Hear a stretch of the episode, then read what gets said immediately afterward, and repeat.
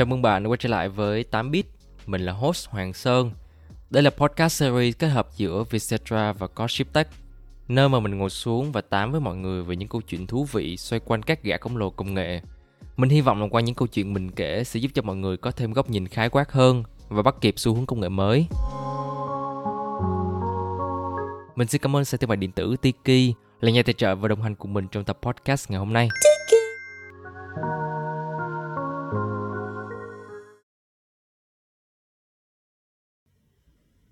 Chào các bạn đã quay trở lại với kênh podcast của 8bit. Trong tập podcast số 6 thì mình đã có chia sẻ việc đó là Facebook hiện tại đang coi TikTok như là một mối đe dọa lớn, một kẻ thù số 1 hiện tại. Và TikTok đã ảnh hưởng rất nhiều đến doanh thu và sự ảnh hưởng của Facebook trên các nền tảng mạng xã hội. Thậm chí là mới đây Instagram còn kêu gọi mọi người là hãy ngưng đăng video từ TikTok trên Instagram Reel. Hãy cùng nhau nhìn lại quá khứ một xíu đi. TikTok được thành lập vào năm 2017 thì sau 4 năm đã đạt được 1 tỷ người dùng. Còn với Facebook, YouTube, Instagram thì sao? Facebook được thành lập vào năm 2004, YouTube được thành lập vào năm 2005, còn với Instagram thì lại thành lập trễ hơn so với Facebook và YouTube, tuy nhiên thì lại thành lập sớm hơn với TikTok gần 7 năm là vào năm 2010. Tuy nhiên thì Facebook, YouTube và Instagram phải mất bao lâu để đạt được 1 tỷ người dùng? Câu trả lời là 8 năm. Hiện tại trên bảng xếp hạng của App Store, trong số những ứng dụng có lượt tải nhiều nhất, TikTok hiện tại đang đứng ở vị trí thứ 5, còn Instagram hiện tại đang đứng ở vị trí thứ 8, còn Facebook và YouTube thì sao? Facebook và YouTube còn bị văng ra khỏi top 10 nữa và cụ thể thì đứng ở vị trí thứ 25 và 14. Vậy thì tại sao và lý do vì đâu mà TikTok lại trở nên thành công trong một thời gian ngắn đến như vậy? Hãy cùng mình tìm hiểu trong số podcast thứ 8 này nhé.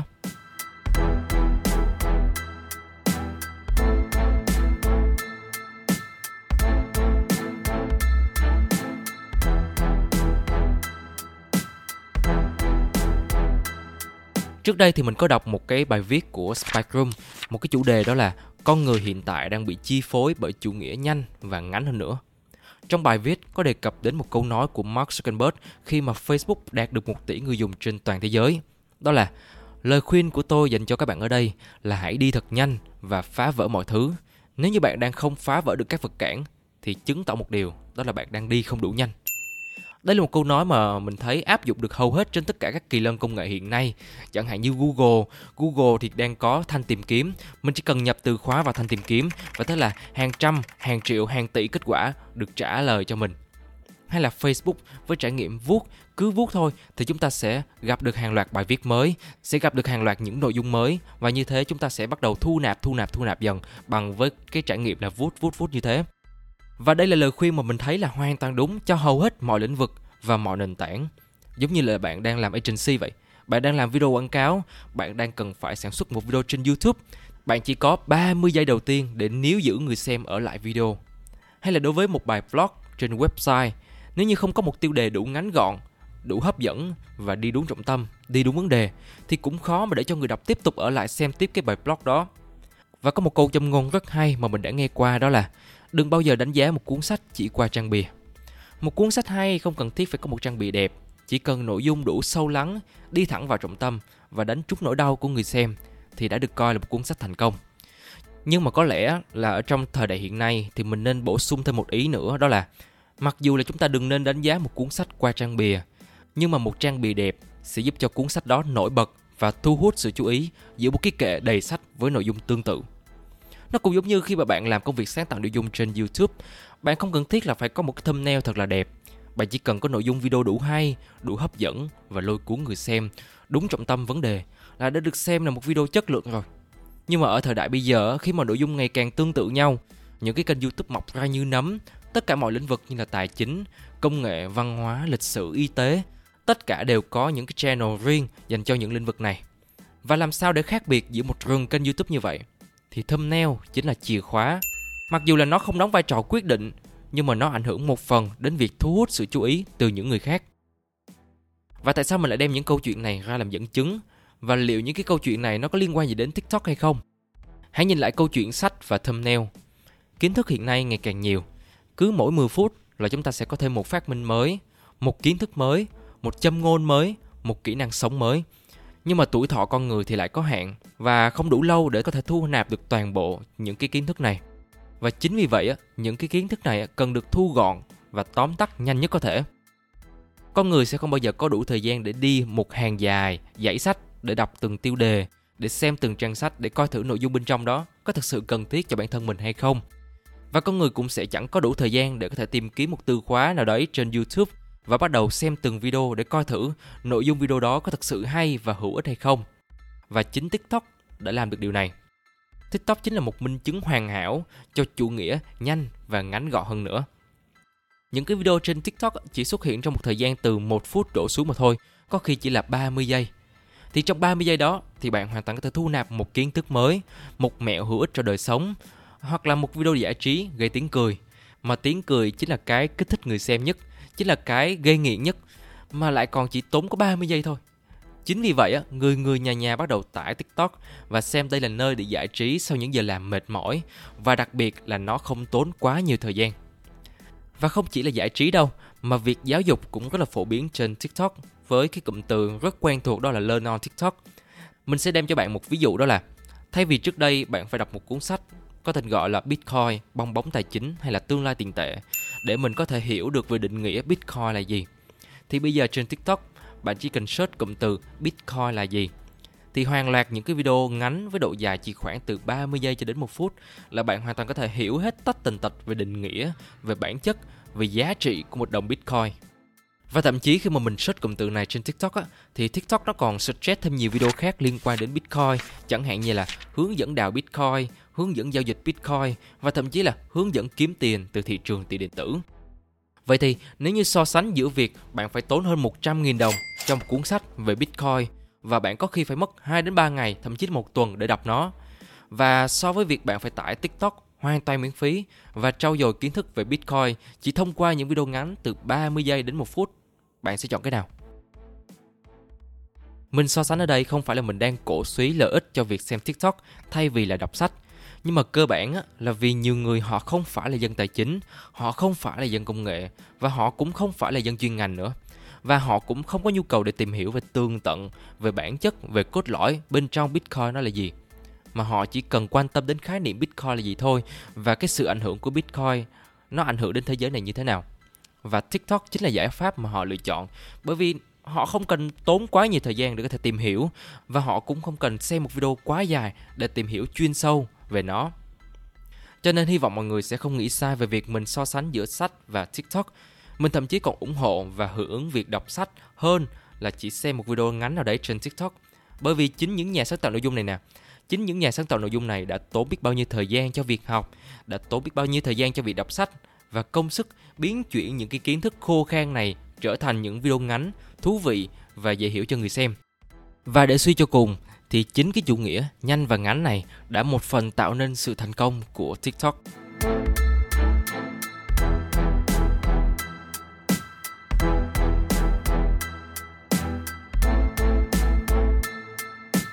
Và cái lý do thứ hai mà tạo nên sự thành công của TikTok đó chính là mình cảm thấy đây là một nơi dành cho creator, mình cảm thấy đây là một nơi mà ai ai cũng có thể trở thành một nhà sáng tạo nội dung. Mình chưa thấy có bất cứ một nền tảng mạng xã hội nào mà việc trở thành content creator, việc trở thành nhà sáng tạo nội dung nó lại dễ dàng đến như vậy. Đối với YouTube, việc trở thành một nhà sáng tạo nội dung mất khá nhiều thời gian và công sức. Thông thường, mỗi video trên YouTube đều có độ dài trung bình từ 5 cho đến 10 phút thậm chí có thể hơn và thậm chí nó còn lên tới cả một tiếng nữa và việc làm những cái video dài như vậy á, nó sẽ mất rất nhiều thời gian từ công đoạn lên ý tưởng nè, quay phim và hậu kỳ còn chưa kể là sau khi mà chúng ta hoàn chỉnh xong một nội dung video, bạn còn phải chuẩn bị về hình ảnh, về thiết kế thumbnail, sao cho bắt mắt và thu hút người xem và khi mà chúng ta up lên nền tảng youtube á, bạn còn phải SEO video đó bằng những từ khóa, bằng những hashtag và viết mô tả sao cho tối ưu hóa SEO nhất có thể. Và đây là những công việc mà đòi hỏi rất là nhiều chất xám cũng như là kỹ thuật trong đó. Mặc dù là những công việc này chúng ta hoàn toàn có thể thuê một đội ngũ ekip để thực hiện điều này, nhưng mà điều này nó sẽ tốn khá khá nhiều chi phí ban đầu mà chưa chắc là trong tương lai bạn có thể kiếm tiền từ YouTube được hay không. Nhưng mà hãy thử nhìn sang TikTok đi. Rất là nhiều nội dung được sáng tạo vô cùng đơn giản chỉ cần một chiếc điện thoại thôi là bạn hoàn toàn có thể làm công việc sáng tạo nội dung trên TikTok. những dạng nội dung kinh điển trên TikTok mà chúng ta thường hay bắt gặp, chẳng hạn như là POV hay là nhảy cover một đoạn nhạc bất kỳ, hay là review phim, review đồ ăn, review du lịch hay là giải thích một hiện tượng, một khái niệm nào đấy. Đây hoàn toàn là những nội dung mà bạn có thể tự làm một mình mà không cần bất cứ sự trợ giúp nào. Thậm chí là kể từ khi TikTok được ra đời hàng loạt những ứng dụng edit video trên điện thoại với những thao tác cực kỳ đơn giản, dễ sử dụng, mọc lên như nấm. Thế là bạn cũng chả cần một đội ngũ editor để làm thay bạn công việc này nữa. Và khi mà chúng ta đăng tải video lên TikTok á, thì cái quá trình hậu kỳ sau đó nó cũng chả tốn quá nhiều thời gian. Thumbnail chỉ cần để một tiêu đề thật là to, ngắn gọn, caption chưa đến một dòng và kèm thêm là 3 đến 4 hashtag nữa. Và tất cả những cái quy trình này mất chưa đến 2 phút và mọi thứ đều được làm hoàn toàn trên chính chiếc điện thoại của mình. Nó đơn giản đến cái mức mà hiện nay người người nhà nhà liên tục trở thành TikTokers. Và đặc biệt một điều nữa đó là TikTok là một nơi rất dễ để tạo trào lưu. Những bạn nào làm công việc sáng tạo nội dung á, đều sẽ hiểu được cảm giác vui sướng một cách khó tả khi mà nội dung của mình được trở thành trào lưu, được lan truyền, được viral trên khắp mạng xã hội. Và chính TikTok đã mang lại cái cảm giác này.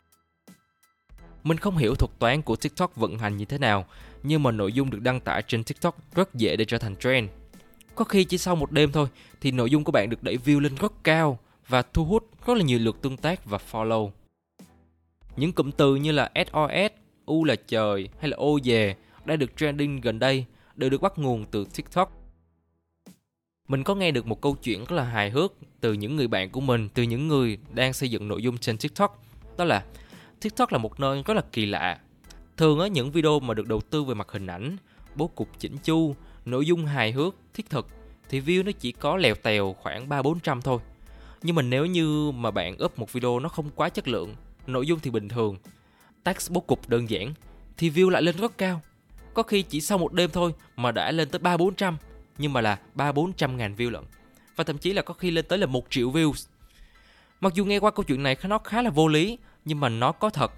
Và nếu như bạn xuyên xem TikTok á, thì chắc hẳn là bạn cũng đã bắt gặp những nội dung này. Chẳng hạn như là chúng ta quay vu vơ một bầu trời nào đấy như là bầu trời bình minh hay là hoàng hôn và chúng ta sẽ ghép một bài nhạc lo-fi đang hot trên mạng kèm theo một dòng caption uh, như là thả nỗi buồn của bạn vào đây mình sẽ lắng nghe và thấu hiểu chỉ đơn giản như vậy thôi mà có khi views nó còn cao hơn cả những bạn tốn cả mớ tiền đi review ẩm thực nữa mình không thể phủ nhận được cái năng lực của TikTok đó là tạo trào lưu rất là dễ. Nhưng mà cái hay và điểm mạnh của TikTok đó là nó có thể hồi sinh lại những cái cũ mà chúng ta hay còn gọi đó là hiệu ứng khai quật. Hay là chúng ta có thể gọi một cách dân dã hơn đó là cậy nắp quan tài. Có những cái bài hát cách đây cả mấy năm trời vô tình trở thành trending trên mạng xã hội trên TikTok. Và câu chuyện này chắc là người hiểu rõ nhất là chị cả của King of Rap. Khi mà bài hát Rap được viết vào năm 2018 chị nó cũng chả có gì xảy ra cả, mãi cho đến năm 2021, bài rap của chị cả vô tình được viral trên mạng xã hội thông qua TikTok với hơn 600 video đang sử dụng. Và thế là bài hát bị lên án bởi vì nó có sử dụng những từ ngữ và nội dung bài rap không phù hợp với đạo đức và thuần phong mỹ tục của Việt Nam và buộc chị cả phải gỡ bài rap này trên mọi nền tảng. Và chính vì sự đa dạng nội dung và dễ dàng lan truyền đến với công chúng, thì TikTok chính là nơi hoàn hảo cho tất cả mọi người khi mới bước chân vào công việc sáng tạo nội dung.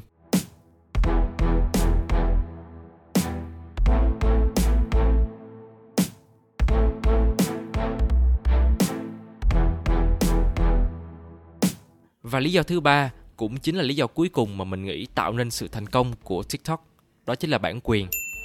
Mình cảm thấy TikTok nó không quá khắc khe về mặt bản quyền, đặc biệt là âm nhạc hãy thử so sánh qua YouTube một xíu đi.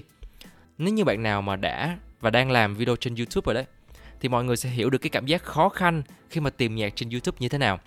Bởi vì YouTube rất khó về mặt bản quyền, đặc biệt là âm thanh. Mình chỉ cần sử dụng một đoạn nhạc US UK ngắn khoảng tầm 3 giây thôi là cũng đủ để YouTube đánh gậy video đó rồi. Và mình chỉ có cách là sử dụng nhạc từ YouTube Library hoặc là các trang nhạc miễn phí. Mà thông thường ở những cái bài nhạc miễn phí này nó không có hay và giai điệu nghe cũng bình thường và nó cũng không có gì nổi bật cả. Cho nên cái cách thứ hai mà chúng ta thường làm đó là mua nhạc để sử dụng. Và ưu điểm của những cái trang web bán nhạc này á thường là nó sẽ rất là đa dạng và phân chia rõ ràng các thể loại nhạc, uh, các loại nhạc cụ nè và từ đó nó sẽ giúp cho mình dễ dàng hơn trong cái việc chọn nhạc đúng cái mood video của mình mong muốn. Nhưng mà nhược điểm ở đây đó là thường cái chi phí của nó khá là cao và khó tiếp cận với những bạn mới bắt đầu làm sáng tạo nội dung. Và như ban đầu mình đã nói, đó là bạn còn chưa chắc chắn được là bạn có thể kiếm tiền từ việc sáng tạo nội dung này hay không và bạn không biết được là bạn có đang đổ quá nhiều tiền vào việc sản xuất hay không. Nhưng mà TikTok thì lại khác. TikTok thì bạn hoàn toàn có thể sử dụng bất cứ thể loại nhạc nào, từ V-pop đến K-pop hay là US UK mà không lo sợ bị các bên khác đánh bản quyền. Và thậm chí là mình còn thấy nhiều bạn remix, master lại những bài hát này trở thành phiên bản của riêng mình nữa. Mình còn thấy các nghệ sĩ Việt Nam đăng tải một đoạn nhạc trong sản phẩm âm nhạc mới ra mắt để lan truyền trên TikTok, tạo những cái thử thách nhảy cover cho mọi người nữa. Và tất nhiên, với những nội dung được đăng tải trên TikTok như vậy, đi kèm theo đó là một đoạn nhạc đang còn trending trên mạng xã hội nữa, thì sự thu hút của TikTok còn được tăng vô cùng đáng kể. Nhưng mà mặt trái của việc này đó là TikTok hiện tại vẫn đang là nền tảng chưa thể kiếm tiền được. Nó khác với YouTube một cái đó là khi mà bạn chỉ cần đạt đủ một số tiêu chí nhất định thì bạn đã có thể kiếm tiền được và được YouTube trả tiền trực tiếp. Tuy nhiên nếu như bạn làm sáng tạo nội dung lâu năm thì các bạn sẽ biết được đó là tiền nhận được từ các nền tảng như là YouTube. Nó rất là ít. Và thông thường thì mọi người sẽ không lựa chọn uh, việc kiếm tiền từ YouTube là một cái nguồn thu chính mà sẽ là sử dụng những cái phương thức khác. Và đối với TikTok là một nơi hoàn toàn dễ dàng để bắt đầu để làm content creator mà lại không mất phí nữa. Thì không lý do nào mà TikTok lại không trở nên thành công được.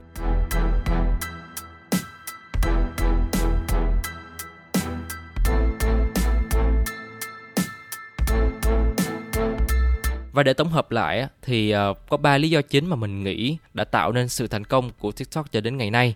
Đầu tiên đó là xu hướng nhanh và ngắn ở thời điểm hiện tại.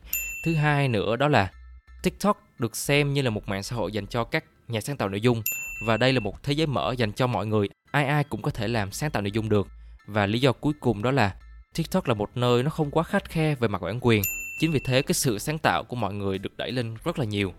Và một lý do cuối cùng nữa đó là do năm 2020 và năm 2021 là năm của đại dịch Covid khi mà mọi người uh, phải liên tục ở nhà và không có tạo ra được nguồn thu nhập thì những cái kênh như là TikTok dễ dàng tiếp cận và cũng như tạo ra nguồn thu như vậy. Thì tất nhiên TikTok đã có thể vượt mặt như là Facebook, YouTube hay là Instagram trở thành một cái nền tảng mạng xã hội được ưa thích nhất. Mặc dù là có những cái quan điểm trái chiều đó là việc TikTok có thực sự được coi là một nền tảng mạng xã hội nội dung có thực sự chất lượng hay không. Tuy nhiên thì đó là câu chuyện khác. Còn ngày hôm nay, mình chỉ giải thích và đem đến cho bạn ba lý do chính mà mình nghĩ đã tạo nên sự thành công của TikTok. Và các bạn nghĩ sao? Các bạn có nghĩ đây chính là ba lý do đã tạo nên sự thành công của TikTok hay không? Các bạn còn lý do nào khác nữa thì hãy nhắn tin cho mình biết với nhé. Còn bây giờ thì xin chào và hẹn gặp lại. Đừng quên nhớ follow podcast của 8bit hiện tại đã xuất hiện trên Spotify và Apple Podcast rồi nhé. Còn bây giờ thì xin chào và hẹn gặp lại.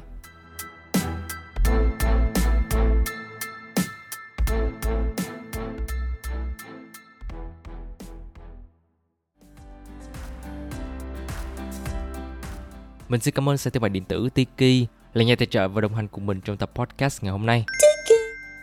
Hy vọng là các bạn sẽ thích tập podcast lần này của mình. Sẽ có những sai sót trong quá trình làm podcast, nên đừng ngần ngại mà hãy gửi ngay cho mình những feedback để mình có thể cải thiện hơn trong những tập tiếp theo. Đừng quên follow Facebook và Instagram của Godship Tech để cập nhật những thông tin nhanh nhất đến từ mình nhé. Còn bây giờ thì xin chào và hẹn gặp lại.